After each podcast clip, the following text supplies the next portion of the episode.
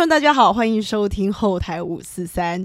今天我们请到的来宾呢，是我们台湾的爵士乐天后哦，蔡文慧蔡老师。蔡老师好，大家好，谢老师好。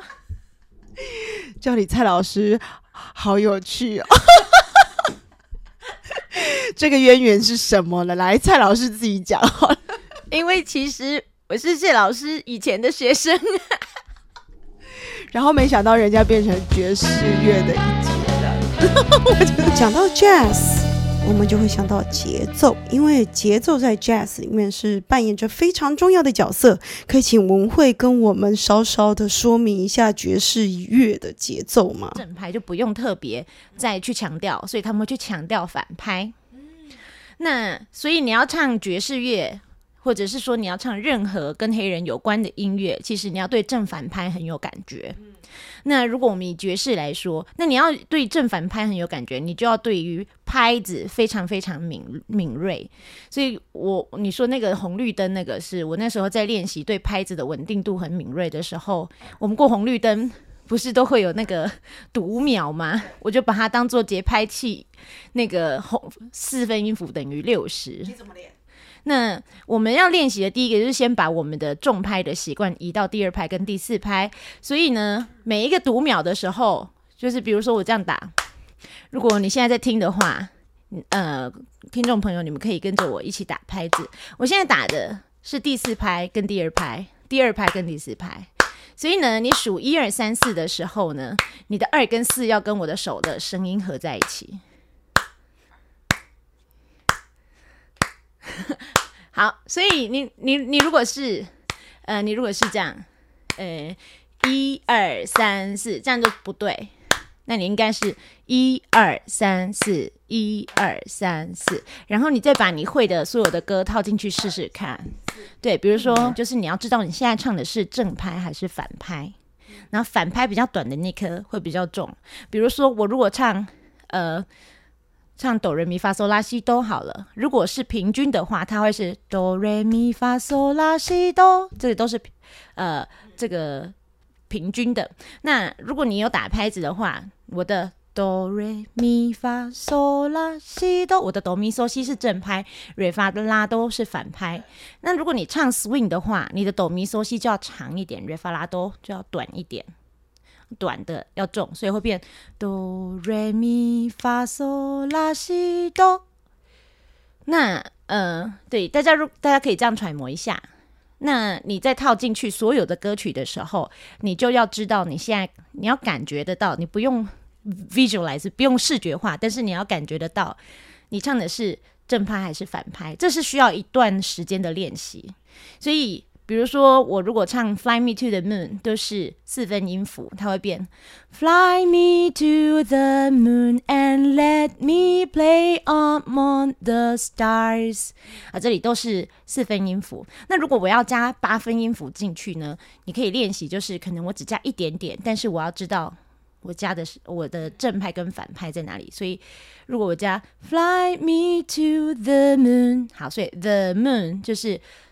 The 就是正拍，Moon 就是反拍，那你反拍就要比较重，对，然后再加上，对对对对对对，然后再加上你要把二四拍是你的这个句子的不是音乐的重心，所以它会变成 One two three four，Fly me to the moon and let me play among the stars。Let me see what spring is like on Jupiter and Mars。所以其实就是说，这个这个是慵懒，可能现在听起来没有很慵懒，因为大家很很紧张这个拍子。可是其实真正的慵懒，其实是来自于你把重音放在后面，而不是放在前面。那一个对照对照组，大部分的人的会犯的错误就是。没有办法把反拍唱的比较重，所以他们会变嗯，Fly me to the moon and let me play among the stars。这个听起来有差别吧？就是一个就是好像很循规蹈矩，然后有点怪怪的；一个就会比较 lay back。对，而且再加上爵士乐，它是没有固定，它是即兴的，所以你这些就是节奏的东西必须要很确定，让乐手可以有即兴的空间。那大部分的这些歌手。两个会尴尴尬的地方，一个就是这个拍子的东西，因为因为他们不知道怎么样制造这个节奏上的慵懒，所以他们就 Fly me to the moon and let me play among the stars，他们就会这样子，就是尽量让声音听起来比较慵懒。可是，但是真的跟这样这样听起来好像就是好也也真的蛮慵懒的。可是真的跟乐手一起的时候，乐手就会因为这样子乱掉，那整个音乐就会听起来有点尴尬。另外一件事情就是在即兴的时候，我们常常会把人声当乐器用。那人声当乐器用的时候，乐器有不同的声音，有强跟弱。那很多的很多人不知道怎么样处理这个部分，所以你听到他们就会咻比噜比噜比 咻，当然他们就会很尴尬。就是如果有时候你听到那种明星在唱爵士曲目，他们需要唱到这种就是即兴的部分，他们也都可以，你都可以听到他们的声音都有一点尴尬，咻哒噜哒叭叭 之类的。对，那这个 有时候听起来就会很尴尬。为什么你刚唱起来这么尴尬？那到底是怎么样？我还是很想听一下。你可不可以举个例子？什么修？你你知道这个？你用的所有的这些 syllable 这些状声词，它都会有一个情绪。比如说乌跟啊啊，一定会比较大声。那你如果用很多子音啊，那它会听起来比较有节奏。如果你用的是比较没有子音，它就会听起来比较连贯一点。所以其实是按照不同的歌曲、不同的曲风。那所以你们通常都用哪一些？其实我都听，我很爱听，我听很多，大大概就是那一些，但是我整理不出来，因为大家都有不同的，反正就听起来都很好听。然后我就觉得算了，我不要学了，我纯粹当听众好了。然后我从此以后我再也不敢唱 jazz。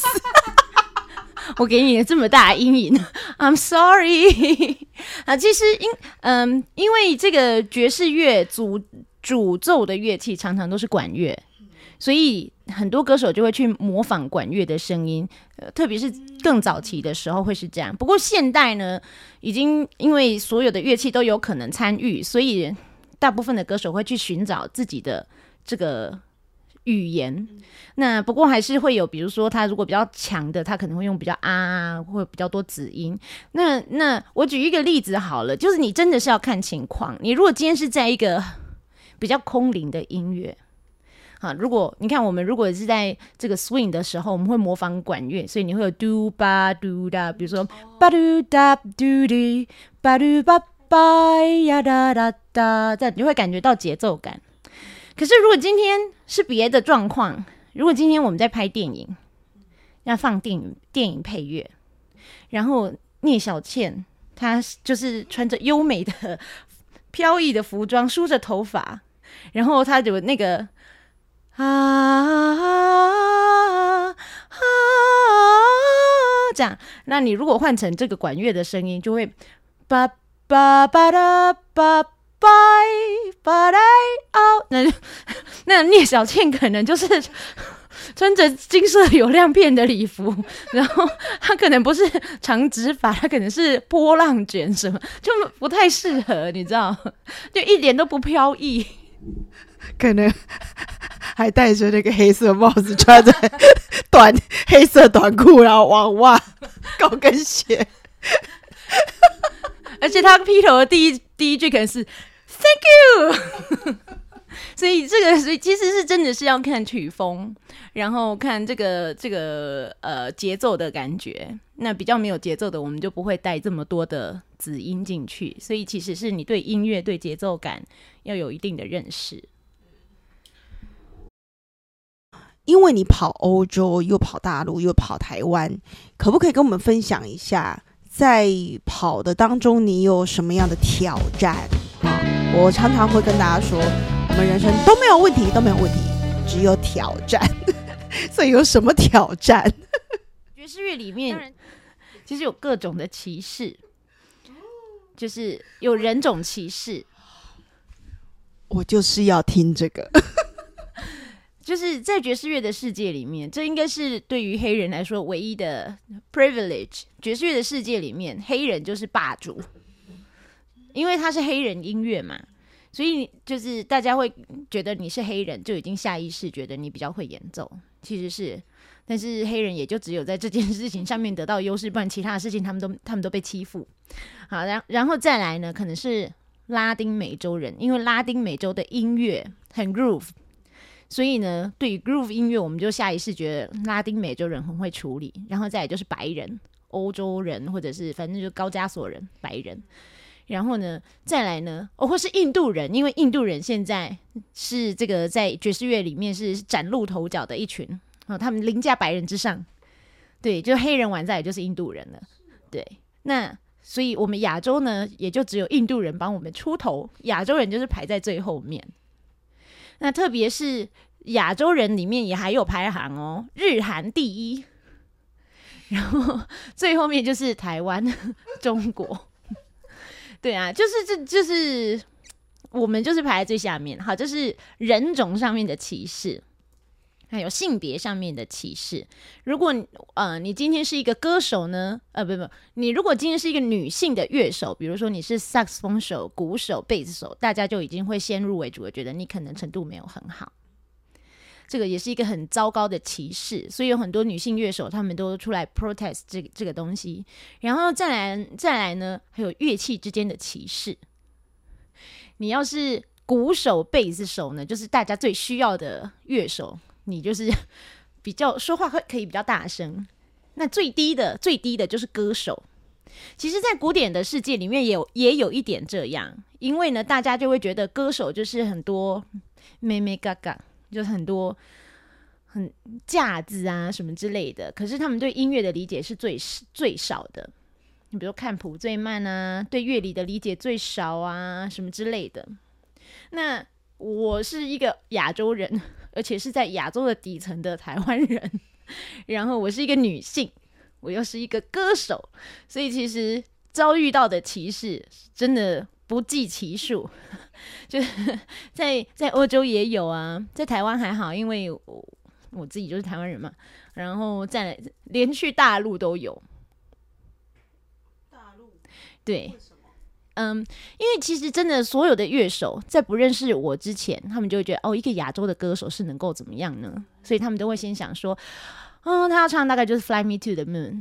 然后我们都有一个这种 jam session，就是爵士乐特有的文化，就是 open stage 这种 jam 这样。然后有时候我去 jam 的时候，我如果是在特别是在欧洲，常常就是就是会有我我常常会用一个这个 jam session 的文化来认识一个国家。那有时候，像我有一次在德国，在柏林，然后我就说：“诶，我可以唱一首歌吗？”然后就有一个黑人贝斯手，黑人贝斯手有没有顶层的？然后他就说：“哇，不知道哇，这是一个爵士的 jam session，我没有时间让你们这些歌手来这里玩，你知道？你也可以去那种一般给歌手那种 open mic 那种也可以呀。”那以前的我其实是那种温良恭俭让，不过我也在欧洲生活很久了，所以我也被训练了很好了。就是就是，我就跟他讲说，其实我只是礼貌性的问你，怎么样，我都可以上去唱一首歌，因为这个本来就是一个 open jam。那你喜欢或不喜欢，也就一首歌而已嘛。然后他就哦翻了一个白眼，好啊好啊好啊，那不然你要唱什么歌嘛？那我就随便讲了一个歌名，然后讲了一个 key。这样，然后那旁边的钢琴手还听错 key，然后就自己稀里呼噜的就开始弹前奏哦，也不管我说我要什么速度，也不管他就弹，而且他也看了说 one two one two three four，然后我就说 no，然后他就很生气说什么东西 no，这样。我就说你根本没有听到我说什么 key，你弹错 key，我说我要这个 key，你弹的是这个 key 啊。而且我也不需要你帮我看 one two three four 啊，这种这么简单的东西谁不会呢？然后我就自己看，然后自己唱，然后然后唱完了之后，呃，他们就跟我道歉说：“哦，我不知道你是真的会爵士的歌手。”那这种事情并不是第一次，也有就是这类的事情，其实也发生过几次。那如果是比如说我上次去瑞典的时候啊，我第一次去，那我就去一个 jam session，我就说，诶，请问我可以唱一首歌吗？他们就说，哦，当然啦，很欢迎。我下意识就觉得瑞典是个好国家，那去大陆工作有时候也会这样，但去大陆我就比较不太会去 jam session，因为就是我去的时候就直接表演。可是有时候去表演的时候，那乐手不见得认识你。我记得印象很深刻，就是有一个亚洲的钢琴手，嗯，女性钢琴手，同是亚洲人，同是女性，可是她一样就是呃，我朋友是一个意大利人，那这是他帮我排的 tour，然后他就跟那个那个女性钢琴手说：“诶，他的曲子你练了没？”然后那个钢琴手就说：“哦，不用，我视谱就好。”然后他就说：“哦，不行，你要练一下哦。”然后就说：“哎，我视谱很快，而且那歌手的歌能有多难？”然后我这个意大利朋友就说：“我跟你说，你真的要练一下。” 然后他真的没有练，然后真的是谱。然后他们在这个大都市的演出都是很很忙的，就是他们工作都很多，所以他们就演出前一两个小时合一下就直接上台了。然后呢？那时候他看到我的谱就哦哦，然后后来有一首歌刚好中间有八个小节只有钢琴，然后他没有事先练，但是我写的也蛮简单的，可是他就是对于这个音乐不太熟悉，所以他直接在台上就愣在那里弹错，然后自己一个人重来又弹错，然后第三次弹对，然后我们才全部的人进去，这样真的很尴尬。然后后来反正就是剩下的，反正就我们就 cover 过去就过了就算了这样。然后演出也很顺利，然后结束了之后呢，我们就大家留下来喝一杯，他就急急忙忙的说：“哦，我先走了。”然后回去的时候才疯狂微信我说：“I'm so sorry，我就是不不不不不不。”然后后来我们总共演出了五场，然后结束之后他就说：“你知道你的歌有时候就很像一拳揍在我脸上，因为我下意识会觉得我的手指要去什么位置，结果你写的不是那个和弦，因为你不是写很传统的音乐。”所以我常常会觉得我在弹你的歌的时候，好像被你打了一拳，就是反正就是这一类的事情太多了。还有什么黑人乐手在成都也没练，然后练团前一天打开我的 email 看到那些歌跟谱，他想说我的，然后什么熬夜练了，然后我最最后去我是八小节八小节陪练，这类的事情真的不胜其数。所以不要随便小看别人的作品，好吗？也不要随便小看一个歌手。有时候你遇到蔡文慧这样的人，真的是自己踢到铁板。这个故事告诉我们，不要轻易遇到蔡文慧，想要跟他工作，一定要练他的东西，而且他不会再客气了，对不对？对不对？不会啦，我也蛮客气的。最好是歌手这个身份。是既容易当又很难当的，就是唱歌这件事情，很多人他们是觉得天生就会，可是因为你天生就会一个东西，我想你可能也常遇到这样的人，所以他们就比较不愿意认真花心思去学习，因为学习的过程你会遇到痛苦，你会遇到这个瓶颈，那本来你天生就会的东西。在遇到瓶颈的时候，你就会怀疑，自我怀疑会比那那个学乐器的人还要严重，所以很很多人就不想要去，不喜欢经历这个过程，所以他们就继续坚持在这个我天生就会的这个世界里面，所以这就是为什么呃歌手容易受到歧视，因为这类的歌手很多，但是也没有人教他们怎么样去克服这个瓶颈带给他们的痛苦。哎，我觉得你这个终于解决了我的一些疑问了，因为我以前其实没有想到这一点。我只是想说，为什么好像以前学声乐的时候，反正大家都是很看不起学声乐的嘛，就是会觉得说，哎，你们不就吃饱睡，睡饱吃就好了，有没有？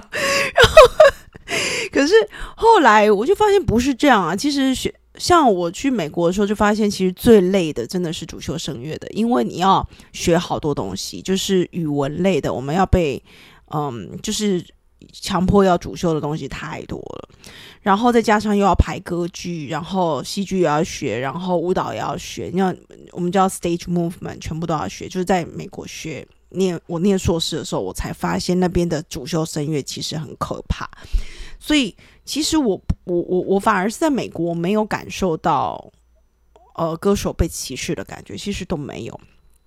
嗯，我我觉得，我觉得自己心里很健康的人就不太会去歧视别人了，这是一点。不过还有就是，你看所有的乐乐器啊，就连大家都有学过的钢琴，大家都知道，你要真的能够弹一首歌，那其实你前面要花很多努力，光是你手指怎么站就要弄很久。所以一般的乐乐手他们就会觉得说，遇到困难、遇到瓶颈、遇到挫折，这不是很正常的嘛？可是对歌手来说就是另外一回事。但是另外一件事情是因为我们的乐器一直都是内建在身体里，你看不到，不是说你今天把音调准了你就可以了。也不是说我今天要你发出什么音，你就按那个音就好了。也不是说我今天给你换了一个簧片，换了一个吹嘴，哦，或者换了一条弦，你的音色就会变得很优美。有时候你要追求一个优美的音色，你自己要揣摩很久很久很久。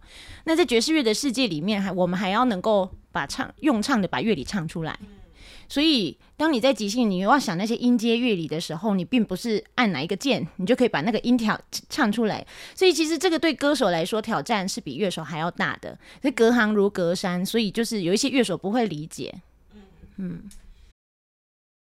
所以在团队合作当中，你现在有没有悟出一个什么样的一个最顺的合作方法？就要掌握哪一些原则？我觉得，不管是团队合作。或者是人生，我都有悟出一个道理。第一个就是你可能会预设，呃，这件事会怎么样完成。但是当事情发生不是你想的那样的时候，大部分的人就会一直花时间去想为什么会这样。要是怎么样的话，就不会再这样子了。可是其实这样子呢，其实是你在制造更多的麻烦，你也在制造自己跟别人的冲突。那所以最最好的方式就是，好，我们现在的状况是这样，这个人的性格是这样子，那我们要怎么样处理这个状况？要怎么样完成一起完成这件事情？那所谓的。团队合作就是只要是人和，很多事情就比较容易完成。可是如果你已经先预设，或者是你一直在想说为什么这个人不是我想的那样，那就是你就是让他一定也会感觉到是人不合，事情就不会合。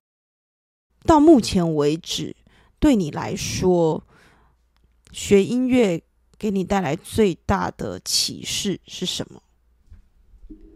我觉得可能特别因为爵士乐的关系，因为爵士乐是一个非常需要有自己的声音的的的一个乐种哦，所以在这个学习就业的这个过程里面，我觉得它其实是一个自我探索的灵性成长的旅程。那我从这里面呢，发现了很多自己的缺点，或是自己面对缺点的态度。或者是自己怎么样去克服？我曾经也有那种完全不练习，完全只是 focus 在自己处理自己的情绪问题，结果后来处理完之后，就音乐大幅进步的这种过程。所以我觉得音乐就跟人生非常非常相像。那如果我再多嘴一句，就是说，如果你在收听节目的这个的听众刚好是音乐工作者的话，我觉得我们有一个教育，我们一直都没有教给学生。就是怎么样面对挫折，跟怎么样面对失败的感觉。你如果要一个学生能够持续走下去，持续做这件事情，持续喜欢音乐，你并不是要教他们怎么样弹好弹好钢琴而已，你是要教他们在练不好的时候，怎么样去处理练不好这件事情。好的，那我们今天谢谢蔡文慧老师的分享，真的是收获很多。我们下次。希望还有机会能够再找你过来，再跟我们分享更多的 jazz 的一些资讯。哎呦，反正我觉得 jazz 真的好难哦！Oh my god！好啦，各位，拜拜，我们下次见。